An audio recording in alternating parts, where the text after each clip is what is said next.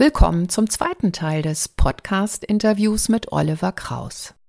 Jetzt werden wir konkreter. Es geht unter anderem um die Frage, welche neuen Herausforderungen kommen denn eigentlich auf die Fachkräfte zu? Was sind das für Themen und Aufgaben, die hier eine Veränderung im Rollenbild dann auch notwendig machen? Und was hat Siemens dazu getan, diese Veränderung anzustoßen und zu unterstützen? Mehr ach so als ISO. Willkommen zu dieser Hörreise für selbstbewusste Managementsysteme. Hier geht es darum, wie Menschen und Managementsysteme ticken und bremsen und wie du sie gut und wirksam miteinander verbindest. Ich bin Susanne Petersen, deine Reisebegleitung und wünsche dir viel Spaß und ach so's mit dieser Episode.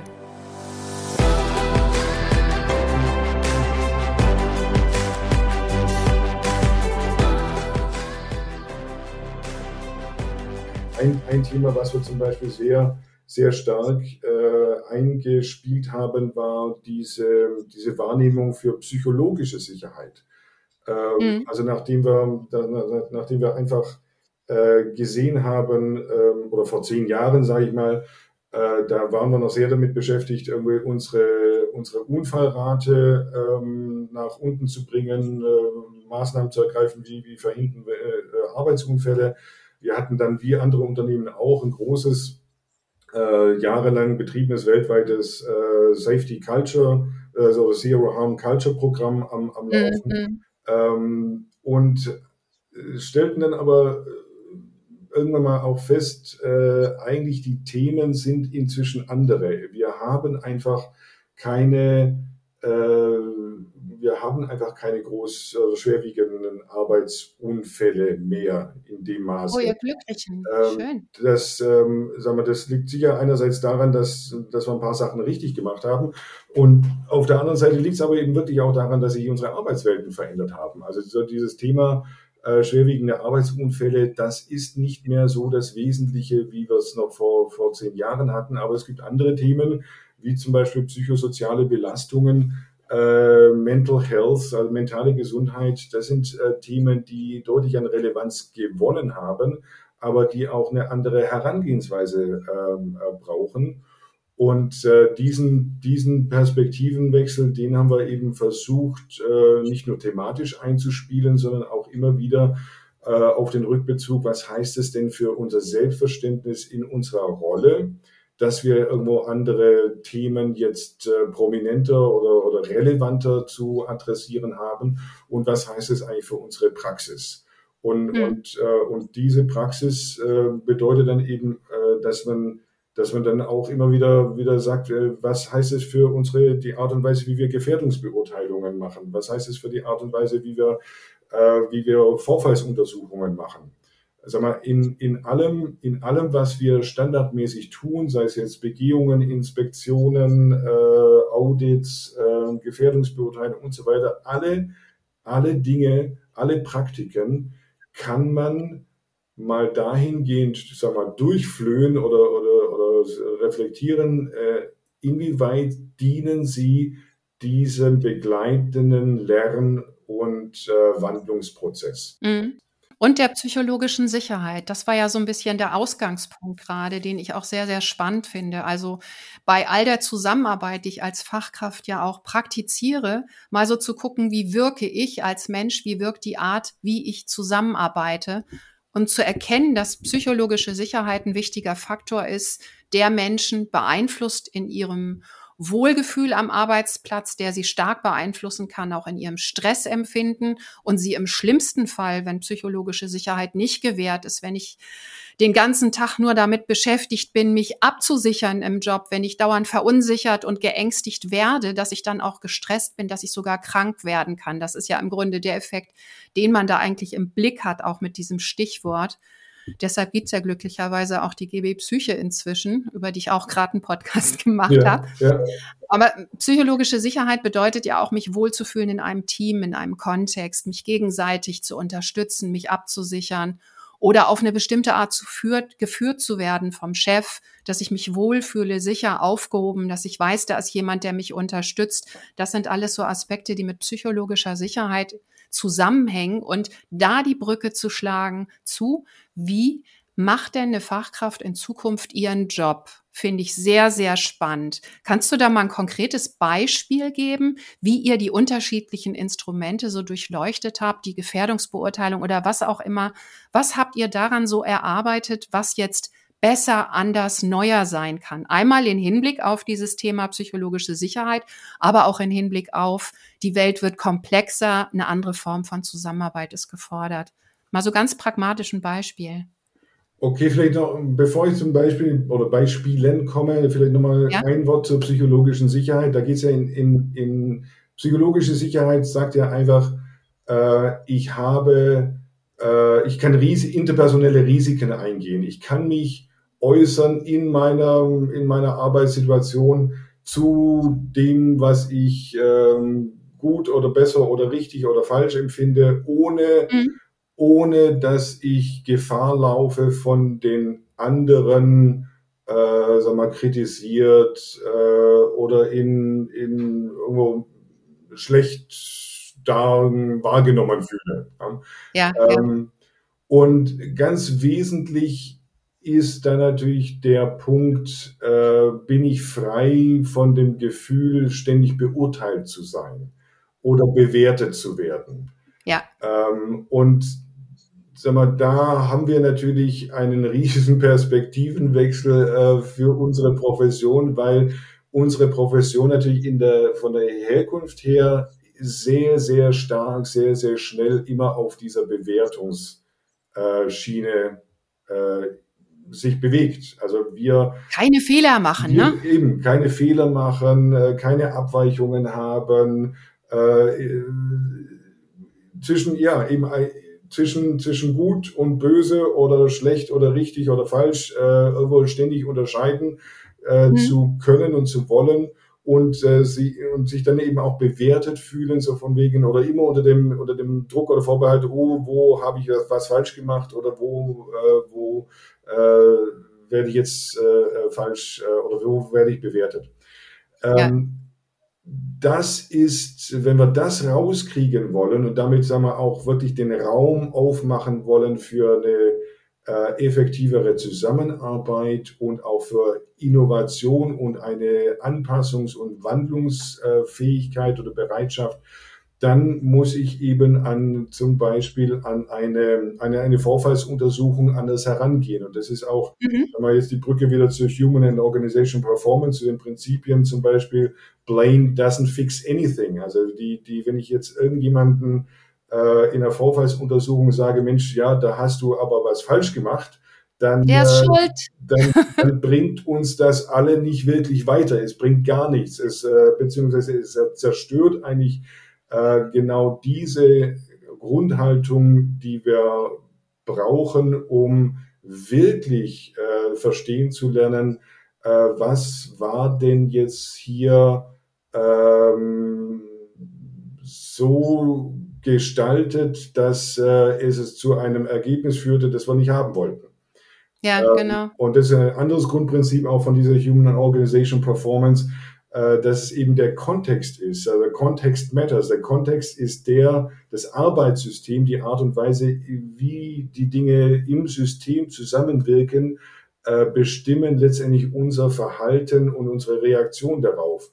Und äh, diese Blickwinkel sind dann eben die viel informativeren, äh, als äh, dann eben der, der Versuch, eine, eine Root Cause, eine äh, Analyse zu machen und zu sagen, na gut, ähm, das, äh, der, der, der, der Root Cause war eben, äh, jemand hat die äh, Betriebsanweisung irgendwann nicht richtig gelesen und nicht richtig umgesetzt. Also das ist nicht der, der Root Cause. Also ganz konkret wieder ein Beispiel. Wir haben versucht, äh, eben die Vorfallsuntersuchung, die Herangehensweise an die Vorfallsuntersuchung den, den Kolleginnen und Kollegen klarzumachen, äh, eine Root Cause Analyse, wie wir es bisher betrieben haben, ist ein sehr lineares Vorgehen und, äh, und wir wollen das verschieben, verändern, erweitern zu einem mehr systemischeren Blick auf den mhm. Kontext Mhm. Und das bedeutet, äh, dass wir eben auch nicht als Investigator äh, an die, an die Vorfallsuntersuchung herangehen, sondern in dieser Haltung des wirklich äh, wertschätzenden Fragens und Verstehenswollens mit mhm. allen Beteiligten gemeinsam. Und wenn es sich eignet, dann zum Beispiel in einer Art und Weise als Learning Team, dass wir sagen, okay, wir hatten jetzt hier eine Situation mit einem Ergebnis, äh, das wir so nicht wollten. Äh, mhm. Lass uns mal mit im Kreis der Beteiligten die Zeit und den Raum nehmen und, und äh, ein, ein Learning-Team äh, machen, in dem wir wirklich mal äh, zu reflektieren, zusammenstellen, wie ticken wir hier und warum, wieso, weshalb machen wir hier gute oder bessere Arbeit oder wie geht es uns dabei und was könnte man irgendwie anders machen. Das ist ja. viel informativer und viel gewinnbringender als eine vermeintliche äh, Root Cause Analyse äh, mit einer dann Maßnahme zu irgendeiner Reparatur von, von irgendetwas, meistens irgendwie so von wegen ein zusätzliches Training für, für den äh, Betroffenen, äh, ja. das letztendlich nichts, aber auch gar nichts bringt und äh, die psychologische Sicherheit eigentlich weiter beschädigt. Da würde ich gerne nochmal nachhaken. Und zwar hast du jetzt ein schönes Beispiel gebracht. Root Cause Analyse ist im Grunde da nicht mehr hilfreich. Da hätten wir ja wieder so die typische Rolle der Fachkraft, die sagt, ja, wir analysieren das mal kurz und ich sage dir an der und der Stelle, wenn wir das gemeinsam angeguckt haben, dann ähm, könnte gegebenenfalls was dabei rauskommen. Wenn ich jetzt aber als Fachkraft sage, okay, ich muss jetzt irgendwie ein Learning-Team moderieren, ja. das ist ja auch eine echte Herausforderung für mich als Fachkraft, weil da kann ich nicht mehr nur einfach sagen, so, ich weiß, wie es gut sein soll, sondern ich muss auch mit einer völlig neuen, anderen Grundhaltung in diesen Bereich oder in dieses Team gehen und ich muss es schaffen, hier in diesem Team eine Grundstimmung zu erzeugen, ja. wo es möglich ist, ganz offen Dinge auszusprechen, wo es möglich ist, kreativ zu sein. Und wir können nicht kreativ denken, wenn wir Angst haben. Genau. Wenn wir Angst haben, dass da jemand steht, der uns gleich sagt, ich habe einen Fehler gemacht oder genau. das ist alles nicht richtig, was wir sagen oder das war in der Vergangenheit ganz anders. Ich, da eine Grundstimmung, einen Denkraum, sage ich mal, herzustellen, wo so eine Art von Zusammenarbeit überhaupt möglich ist. Und das ist natürlich jetzt wirklich ein Riesenswitch auch im, im Mindset von ich bin Fachkraft, ich weiß, was richtig ist, hinzu, ich will jetzt einfach erstmal zuhören und ich will den anderen auch ganz viel Wertschätzung entgegenbringen, ja. damit die sich trauen und sicher fühlen, wirklich ehrlich auszusprechen, was sie erleben, was sie denken, vielleicht auch welche Ideen haben und dann daraus was Gutes, Neues machen zu können. Also das erinnert mich so ein bisschen an die Berufsbilder, die so im Qualitätsmanagement auch immer noch im Raum stehen zwischen Qualitätsprüfer und Qualitätsmanager. Also bei dem Prüfer ist es wirklich so, der guckt, der kontrolliert, der plant und sagt, du, du, das geht so nicht. Und der Manager hat schon viel, viel mehr so in seinem Portfolio stehen. Und äh, wie genau kann man denn da eigentlich eine Brücke bilden? Du hast gesagt, die haben sehr unterschiedlich reagiert. Da waren welche, die waren so begeistert und es waren auch welche, die konnten das nicht nachvollziehen oder waren eher skeptisch. Also klar, ich sag mal, wir, wir, wir sind da in einem gewissen Spannungsverhältnis. Äh, einerseits, weil natürlich diese Expertise, die Arbeitssicherheitsfachkräfte haben, ähm, ja nach wie vor gebraucht wird und auch ja. notwendig und wichtig ist und äh, auch ausgeübt werden muss und will. Äh, mhm. Und dann gleichzeitig auch ähm, den Raum aufzumachen in eine andere Haltung und Herangehensweise da, das, das ist immer ein Stück weit ein, ein, sag mal, ein gewisses Spannungsverhältnis. Ähm, also ich, sowohl Experte zu sein äh, in, der, in der einen Situation und auf der anderen Seite dann ein Trusted Advisor zu sein in der, mhm. in der nächsten Situation. Äh, mhm. Das ist nicht, nicht, so ganz, nicht so ganz einfach, aber auf der anderen Seite auch nicht so richtig Ungewöhnliches. Ich glaube, auch andere Berufsfelder haben ähm, so ein gewisses Spannungsverhältnis, das mit unterschiedlichen Haltungen in unterschiedlichen Situationen äh, unterwegs sein sollte und, und äh, will. Gerade im Beratungsumfeld Genau. ist ja diese Auseinandersetzung auch intensiv gelaufen, ne, dass sich systemische Berater mit Genau. Fachberatern auseinandergesetzt haben und man diskutiert hat, kann eine Person beide Rollen einnehmen, müssen zwei getrennte Rollen, zwei getrennte Berater beim Kunden ähm, operieren, um einmal zu sichern, dass Fachwissen reinkommt, aber auch um zu sichern, dass einfach eine bestimmte, ein bestimmter Denkraum, eine Offenheit möglich ist, hier auch wirklich innovativ und kreativ zu arbeiten. Also das gab es auch in dem Berufsfeld schon. Deshalb finde ich es spannend, dass das jetzt bei den Fachkräften für Arbeitssicherheit genauso angekommen ist. Wie ist denn das bei euch? Wie hat sich das aufgelöst, das Thema? Ja, ich glaube, das hat sich in dem Sinne noch gar nicht aufgelöst und ich bin auch nicht ganz sicher, ob sich das jemals wirklich so ganz auflösen wird. Ich glaube, mhm. dieses Spannungsverhältnis zwischen Fachberater und systemischer Berater, das wird, äh, glaube ich, bleiben und das ist vielleicht auch ganz gut so, weil mhm. Spannungen mhm. sind ja durchaus auch Quellen für eine ganz äh, produktive Energie, sage ich mal. Äh, ja. Weil, ich glaube, wichtig ist, dass man, dass, dass es die möglich, Möglichkeit gibt, dieser Spannung auch gewahr zu werden und zu verstehen, äh, wann bin ich denn eher in der einen Rolle gefordert und wann auch in der anderen.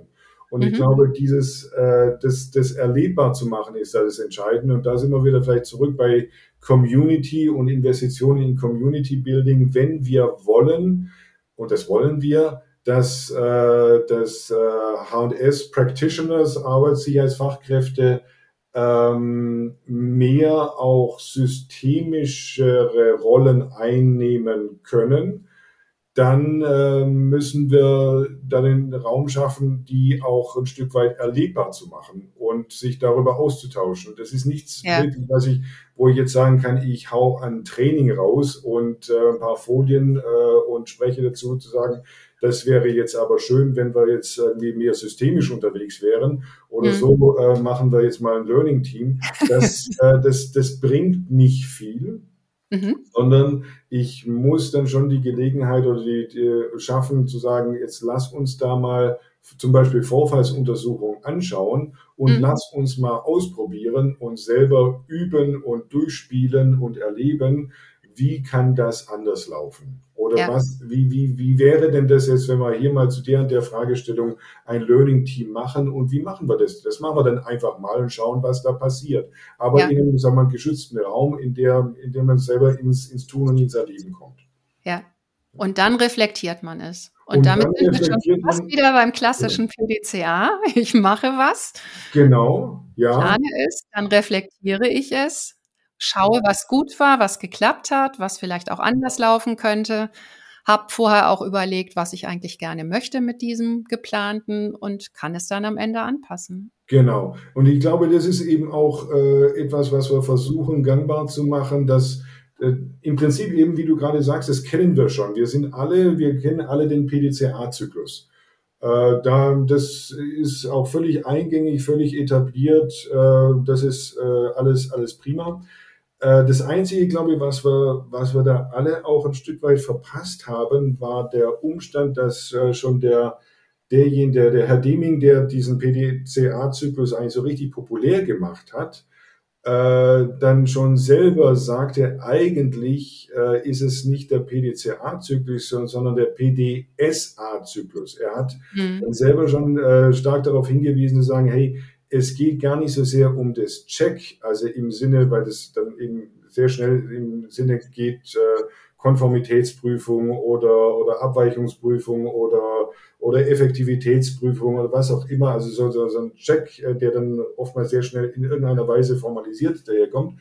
Äh, sondern es geht eher um ein Study, einen, einen, dass man sich wirklich die Zeit nimmt und den Raum dafür schafft, nochmal wirklich zu einem Study im Sinne ein, eines Lernens zu ermöglichen. Also mhm. das ist dann eine ganz andere sagen wir, Form der Reflexion nochmal von wegen, was hat denn jetzt wirklich irgendwo einen Unterschied gemacht, was hat irgendwo besser, schlechter funktioniert, warum, wieso, weshalb, mhm. äh, um dann äh, zu sagen, okay, was, was probieren wir als, äh, als nächstes äh, oder wie verändern wir noch, noch etwas. Also dieser, dieses Check zu ersetzen oder zu erweitern durch ein Study.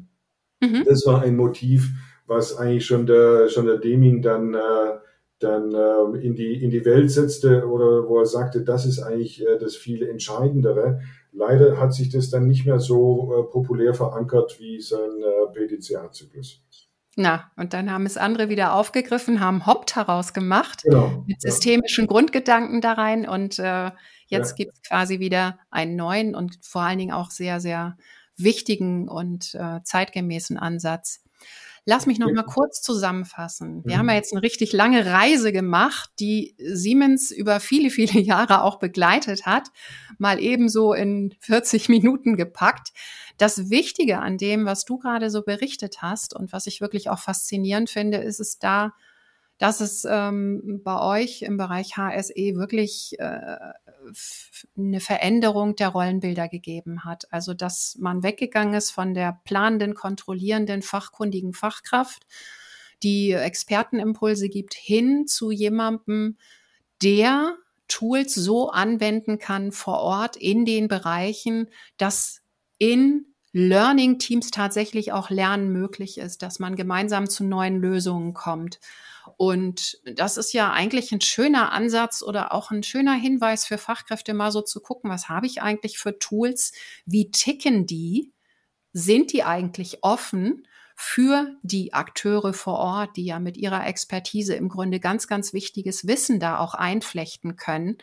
Oder müsste man auch mal gucken, so neue Tools, Methoden einzuführen, wie zum Beispiel solche Learning Teams, und da wirklich miteinander ins Gespräch zu kommen und all das Wissen mal zusammen zu äh, schmelzen quasi und auch Spannungen auszuhalten im Zweifel. Ne? Ja.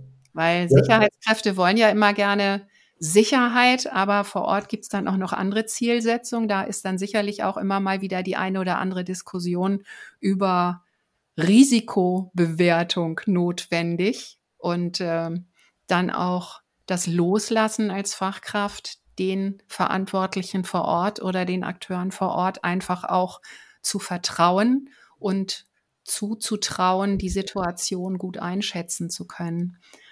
Da sind interessante Fragen noch, glaube ich. Ja, also äh, absolut. Ich glaube aber in, in, in Summe und ich glaube von, von denjenigen, die sich da auch mit da, also auf diese Entwicklungsreise begeben haben, wird es so wahrgenommen. Es ist eigentlich eine, äh, schon auch eine große Aufwertung unserer Rolle und Funktion. Also wenn ja. wir uns, wenn wir uns eigentlich, also wir müssen uns einfach, glaube ich, schon klar darüber werden, dass so in klassischen äh, Praxis und in der klassischen Rollenverständnis eigentlich die, sagen wir, die Nachfrage nach, nach unserer Expertise äh, tendenziell sinkt. Ähm, einfach zum Beispiel, weil wir, weil wir weniger Arbeitsunfälle haben, die wir untersuchen könnten, egal mhm. wie. Mhm. Ähm, aber in anderen Feldern, nämlich äh, sag mal, in der Beratung, in der Begleitung von äh, Fragestellungen, wie werden wir als Organisation resilienter, wie werden wir, wie gehen wir mit äh, psychosozialen Belastungsfeldern um, wie wie sichern wir äh, höhere mentale Gesundheit und so weiter, dass in all diesen Feldern äh, die Nachfrage ja steigt oder mhm. sehr, sehr groß ist. Mhm. Und, äh, und da eigentlich händeringend nach äh, ja, Menschen ge ge gesucht wird, die, äh, die da einen, einen Entwicklungs- und Lern- und Such- und Wandlungsprozess äh, effektiv begleiten können. Ja. Weil keiner, keiner hat jetzt irgendwo so die, das eben, weil wir in keiner linearen Welt leben, äh, gibt's da jetzt auch nicht so diesen einen, äh, diesen einen Punkt, der das Problem löst, wo man sagen kann, hier Problem, wir haben äh, höhere Burnout-Fälle. Äh, der Fix dazu ist, wir machen ABC, äh, schreiben Rundschreiben, keine Ahnung. Mhm. Ähm, das, weil das eben so nicht ist, gibt's eine große Nachfrage nach äh, Begleitern, Beratern, Coaches, die sich wirklich äh, mit der Materie und den Menschen in Beziehung setzen und sie begleiten, zu sagen, wie können wir uns alle, die wir Teil dieses jeweiligen Arbeitssystems sind, dahingehend besser befähigen, es so zu gestalten und zu beeinflussen, dass es, äh, dass es für uns besser taugt. Ja, das heißt vom Fachberater hin zum Lernbegleiter, Absolut. Veränderungsbegleiter. Absolut, ja. Und das ist, äh, das ist, ich finde es unglaublich spannend ähm, und äh, ich glaube, ja, letztendlich eine, eine wirkliche Aufwertung äh, unserer Rolle, die wir, die wir in der Organisation spielen können. Mhm. Ja, ich, wenn ich das mal übertrage auf viele kleinere Unternehmen, die ich ja auch kenne oder beobachten darf, da ist es dann oft so, diese Projekte sind da, aber sie werden immer von ganz anderen Menschen betreut, ja. ne? aus, aus HR heraus oder aus dem Weiterbildungsbereich heraus. Und ganz oft ist es auch so, dass die Fachkräfte bei diesen Themen, die ja wirklich ähm, mensch-gesundheitsrelevant sind, gar nicht einbezogen werden, gar nicht gefragt werden, weil sie wirklich ebenso als typische Fachkraft wahrgenommen werden. Genau. Und ich glaube, das, ich glaube, das hat sich enorm gewandelt, jedenfalls in, in meinem Unternehmen in den letzten zehn Jahren. Mhm. Äh, also ich glaube schon, es gab äh, sicherlich eine ganze Reihe von Organisationsbereichen, in denen die äh, EHS-Funktion äh, so, so ein bisschen der, der, ja, wie auch immer, ungeliebte Hauself war, der in irgendeiner Besenkammer unter der Treppe irgendwo äh, lebte und den man halt irgendwie haben musste, aber wo immer so ein bisschen, bisschen so die Haltung war, naja, die die gibt es halt auch oder alles, was mit Arbeitssicherheit zu tun hat, ja, parken wir da weg und, und, und mhm. sind dann als Management dann auch irgendwie entlastet zu sagen, ja, da gibt es ja jemand, der muss sich dann halt drum kümmern. Ähm, aber so eine, so eine weggeparkte und, und, und nicht, nicht wirklich kraftvolle äh, und, und auch unzureichend genutzte Funktion. Und ja. ich glaube, das hat sich dramatisch verändert. Äh, heute ist ähm, steht, glaube ich, so die EHS-Funktion äh, schon einfach immer mit in der ersten Reihe oder sitzt irgendwo bei allen Vorgängen mit am Tisch und ist äh, eben ja ein, ein, ein völlig selbstverständlicher, äh, wertgeschätzter Teil von, von allen Vorgängen, die wir im Unternehmen haben. Äh, ja. Es ist völlig klar, dass irgendwie, wir haben ja zum Beispiel jetzt mit ähm, aufgrund der Pandemie natürlich auch äh, zum Beispiel solche, solche Initiativen, Vorgänge, New Work und, und, und Resilienz und, und so weiter. Es ist mhm. völlig klar, äh, völlig selbstverständlich, es ist gar nicht anders denkbar, dass da die äh, EHS-Funktion eine, eine ganz wesentliche äh, und führende, äh, begleitende Rolle darin hat. Mhm, was für eine wunderbare Vorstellung. Also ich denke, das ist sicherlich eine Sache, die viele Fachkräfte, die vielleicht im Moment noch anders arbeiten, auch gerne möchten oder wo sie sagen, ja, so würde ich gerne arbeiten. Ich will nicht nur ja. an Kleinigkeiten rumdoktern und irgendwie hier und da mal winzige Verbesserungen hinkriegen, sondern ich möchte gerne ganzheitlicher arbeiten. Ich möchte ja. mehr im System arbeiten und, und tatsächlich auch etwas bewegen. Was würdest du denn, ich würde jetzt gerne so die Kurve kriegen, ja hinzu, wir haben jetzt dadurch, dass wir so intensiv eure Reise besprochen haben, glaube mhm. ich, haben wir wirklich nochmal so ein Bild geöffnet, wie sich die Zunft der Fachkräfte, der Experten weiterentwickeln könnte. Und für mich ist das gar nicht so sehr eine Entweder-oder-Frage, will ich so oder so arbeiten, sondern sowohl als auch. Ja. Wie, genau, wie gehe ich einfach mit meinem Fachwissen in Zukunft um? Wie arbeite ich zusammen? Wie bringe ich mein Wissen an? Wann halte ich es auch mal zurück? Wann öffne ich den Raum für andere? So, ja. also wirkliches anders anwenden. Das haben wir jetzt so ein bisschen aufgezeigt. Wir waren also vielleicht für viele auch ein bisschen in der Zukunft unterwegs. Was könnte denn so ein allererster Schritt sein in einem Unternehmen, wo eine Fachkraft noch sehr klassisch unterwegs ist? Auch mit entsprechenden Berührungsängsten in den Bereichen, weil der ja immer nur Stress macht und uns sagt, wo wir was nicht so gut hinkriegen. Was könnte so eine Fachkraft machen, um sich in, ein, in diese Richtung weiterzuentwickeln? Hast du da eine Idee? Kannst du da aus deinen Erfahrungen was mitgeben? Ja, also ich glaube, schön oder optimal wäre, äh, wenn das nicht jede Fachkraft äh, alleine für sich irgendwie tun wollte, sollte, da in die Auseinandersetzung zu gehen, sondern wenn man es irgendwie gemeinsam mit äh, seinen, seinen Peers, seiner Funktion, äh, allen anderen Beteiligten irgendwie machen könnte. Also dieses, dieses einen Raum und eine Gelegenheit schaffen, in der man gemeinsam reflektiert, eigentlich, wo kommen wir her, wo wollen wir eigentlich hin und wie geht's uns dabei, äh, ist da, ist da äh, Gold wert. Also einfach wunderbar. Ähm, mhm. Konkreter, ich glaube, es macht schon Sinn, äh, sich einfach mit den äh, ein bisschen den aktuellen Strömungen äh, auseinanderzusetzen. Also sei es dieses Human and Organizational Performance ähm, oder Pre-Accident Investigation oder oder also es gibt, sag mal, in diesem äh, Safety-Umfeld in der Regel natürlich irgendwo eher getrieben aus dem englischsprachigen Raum eine ganze Reihe von Ansätzen, die, äh, die einfach diese, diese Auseinandersetzung und diesen Wandel in der Rolle und in der Haltung irgendwo thematisieren. Mhm. Ähm, und da würde ich einfach empfehlen, äh, ein paar ja, Texte dazu zu lesen und sich da ein bisschen inspirieren zu lassen. Das wäre das eine. Mhm. Und äh, das andere dann eben mit Kolleginnen und Kollegen äh, zu, zu diskutieren oder zu reflektieren oder zu sagen, Mensch, was, was heißt denn das eigentlich für uns oder was könnten wir da, da gangbar machen?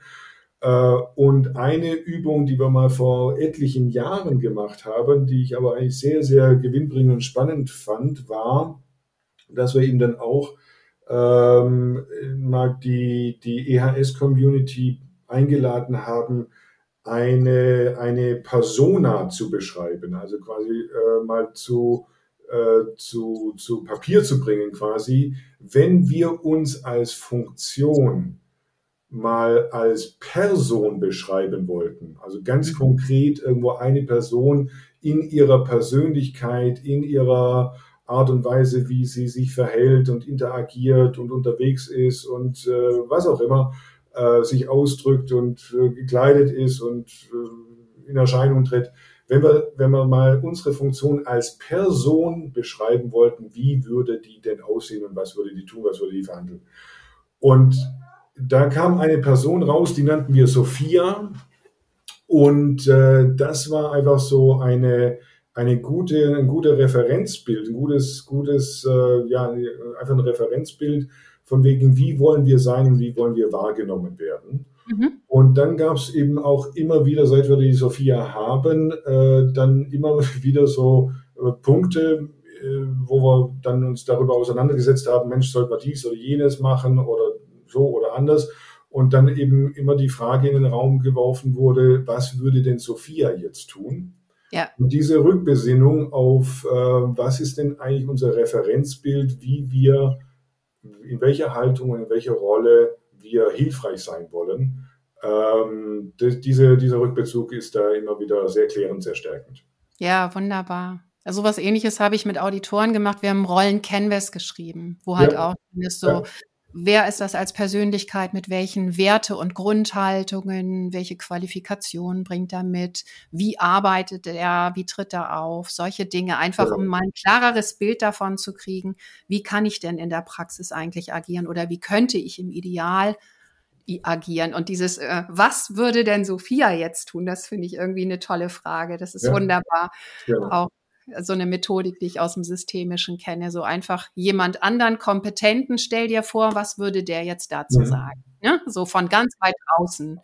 Ja, und ich glaube, ein letzter Satz da, da, dazu, ich glaube, in, oder auch in der Sophia äh, war natürlich dann ganz, ganz zentral, dass so diese Grundhaltung äh, weg von irgendwelchen schnellen Bewertungen hin zu einer Haltung, die erstmal sagt, how fascinating, wie faszinierend. Also ja. das, also dieses Motiv der, der, der Neugierde ähm, und dieses, dieses Motiv, erstmal bewertungsfrei zu bleiben, offen zu bleiben und äh, erstmal einzuladen dazu zu sagen, wow, hier ist irgendetwas, was wir eigentlich, ähm, was anders ist, als wir es dachten.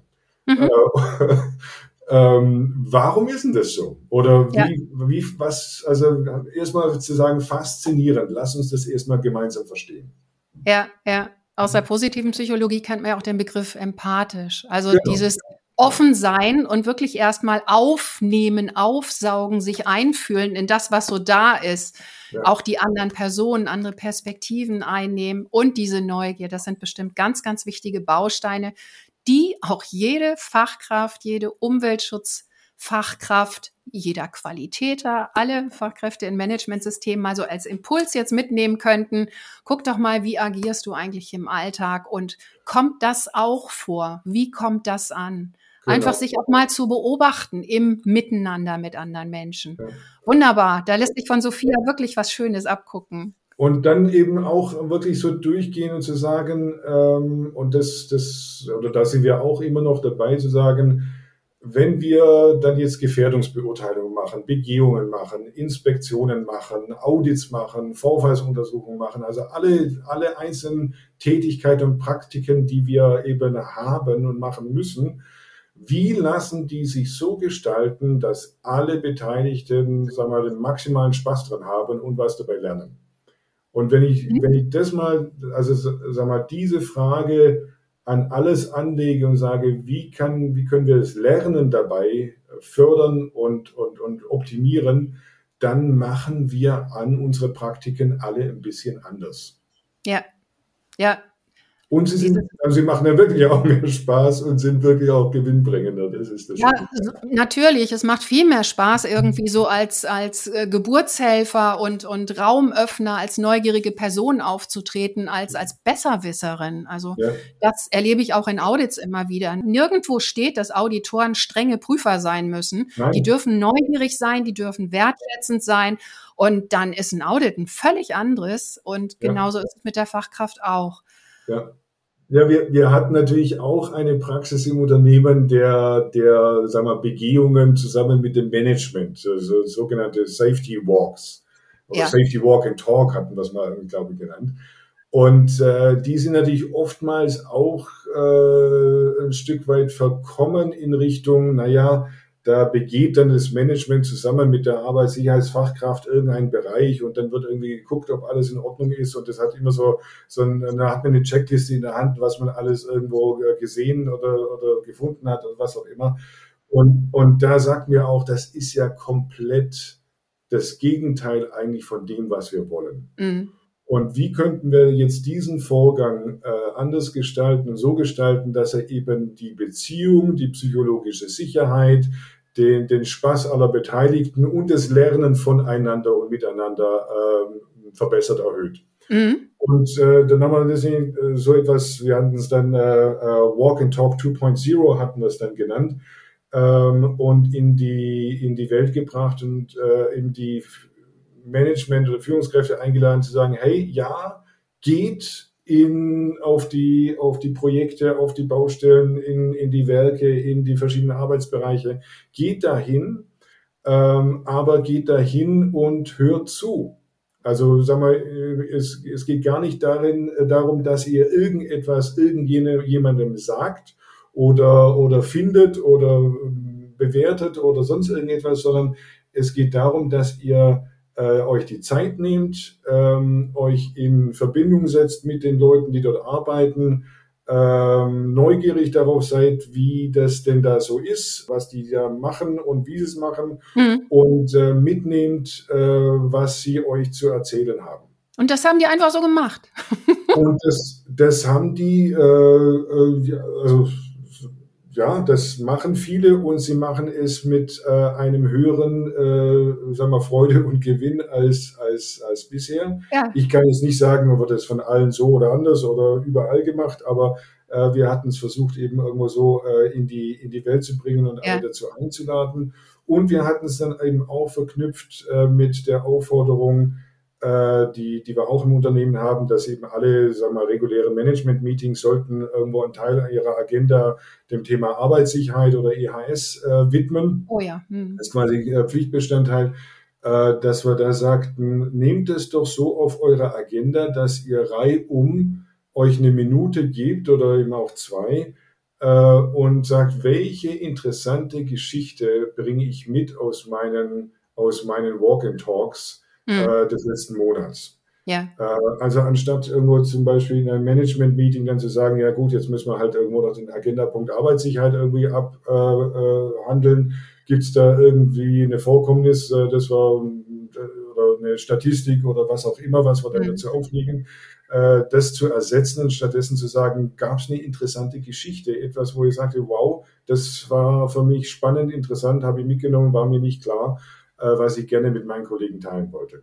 Oh, wunderschön, wunderschön. Also auch Erfolgserlebnisse oder Absolut, absolut, ja. absolut. Ja. Wunderbar. Also, also klar, es, es geht auch sehr stark darum, dass man äh, das ganze, die ganze Wahrnehmung für das Thema Sicherheit äh, eben wegschiebt von, äh, das behandelt immer nur irgendwelche negativen Sachen, hinschiebt zu, äh, es geht darum, äh, wie, wie sind wir in der Lage, eigentlich positiv ähm, äh, mehr Resilienz, mehr Wellbeing äh, in, äh, in unsere Arbeitssysteme reinzubekommen. Und das, ja, es ist eine positive Herangehensweise und auch eine positive Story, wo man auch die Erfolge äh, ähm, einfach ja, teilen, äh, feiern und, und, und wahrnehmen sollte. Ja, auch ein wunderbarer Effekt. Jetzt können wir den Bogen abschließen. Wir haben angefangen bei Community-Bildung und ein wunderbarer Effekt von Communities ist ja nicht nur, sich gegenseitig seine Probleme zu erzählen, sondern auch seine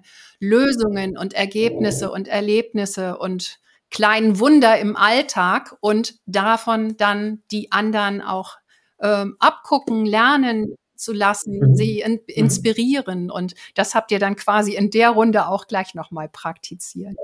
Wie ja. schön. Wunderbar, lieber Oliver. Ich habe bestimmt noch ganz, ganz viele Fragen, die ich dir stellen kann. Aber ich glaube, für heute sollte es erstmal reichen. Das waren so viele spannende Erlebnisse, die du uns hier geschenkt hast. Und so viele schöne Impulse, dass ich erstmal einfach nur ganz herzlich Danke sagen möchte. Ja, ich danke dir. Es hat sehr viel Spaß gemacht, mich mit dir zu unterhalten. Mir auch. Wunderbar.